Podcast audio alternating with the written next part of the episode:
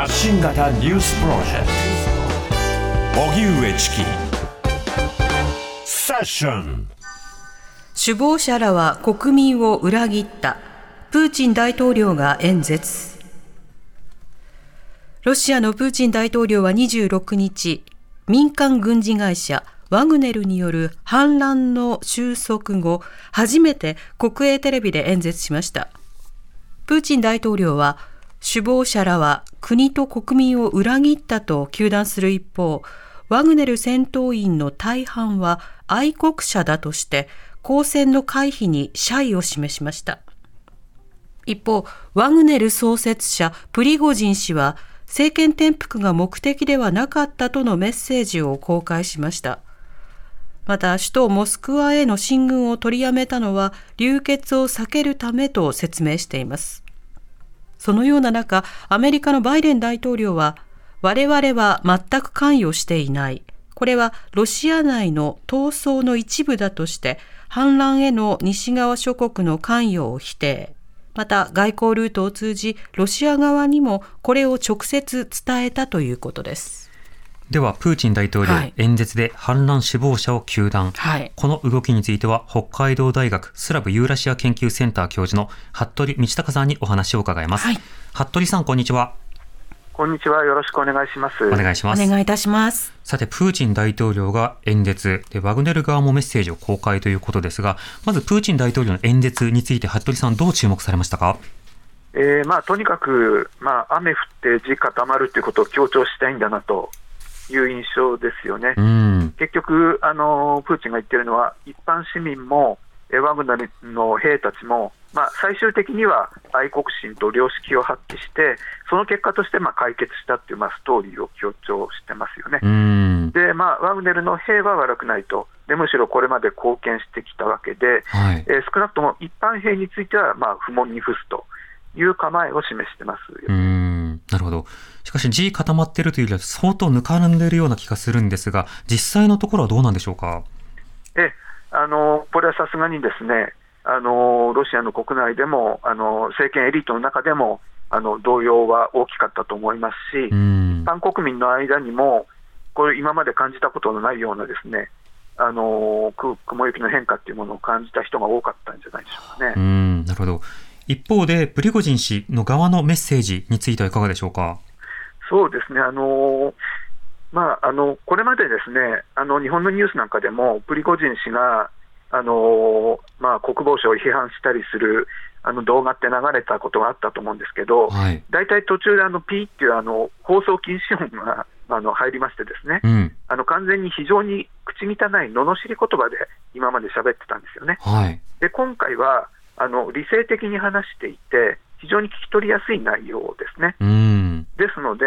今回は挑発するよりもあの事態を収集することを重視しているということは明らかだと思います。うん、で、えー、このプリゴジン氏本人はですね、今回のまあクーデター、誰が見てもクーデターですが、はい、これはあの正義の行進とあの称しておりまして、えーまあ、政権を倒すためではなく不満を表明するためのデモンストレーション で, で目的は達したので、まあ、あの兵を引いたというようなことを言ってますよね。ああ、なるほど。ある種のボイコットというか、あの交渉のための団体行動だったのだと言ってるわけですか？そうですね、これあの彼らに言わせると、あのワグネルのですね、陣地があの国防省からあの理不尽な攻撃を受けたりした、そういうまあ理不尽な扱いに対する不満を表明するための正義の行進であったという言い分ですね。うーん、一方でプーチン大統領側は反乱に欧米の関与があったというふうにしてますが、そうするとプリゴジン氏の言い分、要はこれは自主的なある種の抗議なのだということと矛盾することになりますが、プーチン氏のメッセージについては改めていかがでしょうか？えあのまあ、あの背後に欧米がいるというのは、まあ、あの完全に今や定着したあの常套句のようになっていまして、はい、まあ、今回の、あの声明を読んでも非常にまあ雑な主張なんですけれども、うん、まあ、逆に言うと今のロシアに使えるのはまあこういうレトリックだけということなんだと思います。うん、なるほど。実際今後そのワグネルおよびプリゴジン氏についてはロシア政府からまあ処分や何かしらの対応が行われることになるんでしょうか？あの一般兵についてはあのプーチンがあの今回の、まあ、あの声明の中で言っている通り、あの不問に付すと。で、あの国防省にあの合流してもいいし、あの帰宅してもいいなということも言ってますよね、うんうんうん、あるいはあのベラルーシに行ってそのプリゴジン氏の下で、まあ、引き続き働いてもいいと言ってるんですけど、はい、で問題はプリゴジン氏らその首謀者の、あの処遇なんですけど、今回は何も言ってないですね、プーチンは。ですので前回のプーチンの声明はあの原発に処すみたいなことを強調してましたが、えー、今回その部分がなくなったということですね。うー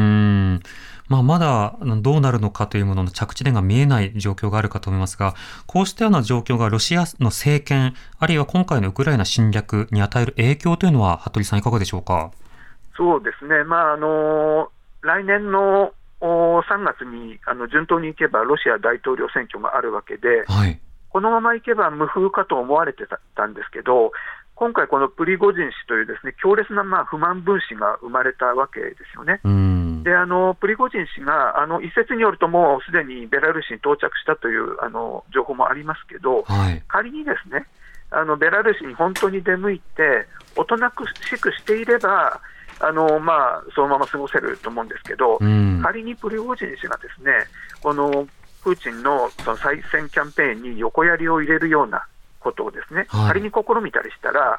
あのプリゴジンはこれまであのプーチン政権の汚れ仕事みたいのを一手に引き受けてきた人物なんで、うんまあ、そういうのを暴露をすればですね、はい、あのかなり波風を立てることが可能ですので、はいまあ、そういう動きを見せるかどうかあるいはおとなしくしているかどうかということだと思います。お逆にプリゴジン氏は身の安全を確保するために、まあ、例えば必要な情報を、まあ、自分が何かアクセスしなかったら暴露するぞとかいろんな人質を使うという可能性もあるんですか。そうですね、まああの今回やっぱりあの完全にですね、まあ、プーチン政権に武力ではかなわないということで一旦はまあ兵を引いた形になっていると思うんですけど、うん、本当に 本, 本, 本人がですねあの野心を捨てて、まあ、おとなしく過ごすつもりがあるのかどうか、それとも本人の中で、えー、野心が燃え上がった状態になってしまって、えー、引っ込みがつかなくこれからもあのいろんな動きを見せるのかということがあの鍵だと思いますね。うん、この間の国営放送の報道ぶりや エスエヌエス などの反応はどうでしょうか。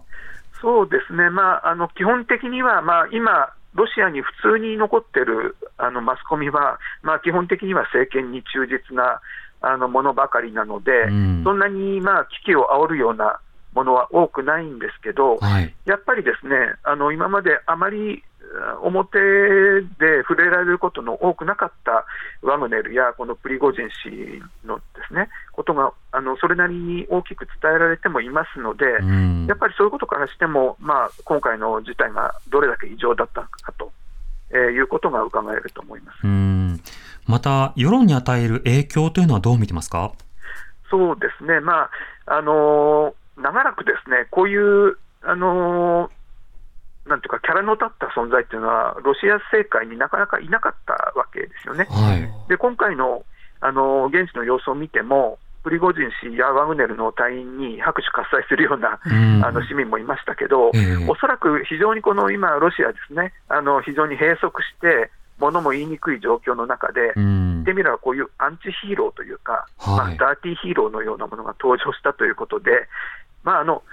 国民が本当に政治的にプリゴジン氏を応援するかどうかは別としてあのもっとやれというかですねあの久しぶりにこう流飲を下げたようなあの空気というのがあったと思います。なるほど。ただそうしたものが表立って例えばプーチン以外の野党勢力を作ろうということにはつながりにくいわけですか。そうですね、まあこあの先日来その続いている例えば自由ロシア軍といったですねあの一部の地下組織のようなもの の, あ の, あのロシア西部における放棄みたいな動きもありますけど、うんまあ、基本的には、まあ、あまりですねあのそういう反プーチンのいろんな目というのは、まあ、あの政権側が常にあの積んでますので、はいまあ、なかなか今広がりがないのは事実なんですけど、うんまあ、他方 で, でこのロシアのような強権体制というのはこの一旦ですねあの最高権力者の威信が揺らぐとあのガタガタと音を立てて崩れるということもありますので、はいまあ、今回あのすぐにそういうことにはならないと思うんですけれども、えーまあ、あのある種 の, その流動あの情勢の流動化というか、はい、そういうものは、まあ、あのひょっとしたら起きてくるのかなという気もしないでもありません。うんまあ、何かの伏線や蟻の一徹になるのかどうか、今後の影響も見ていきたいと思います、はい、服部さんありがとうございました。はい、ありがとうございました。北海道大学スラブユーラシア研究センター教授の服部道隆さんにお話を伺いました。 ティービーエス ラディオ 発信型ニュースプロジェクトセッション。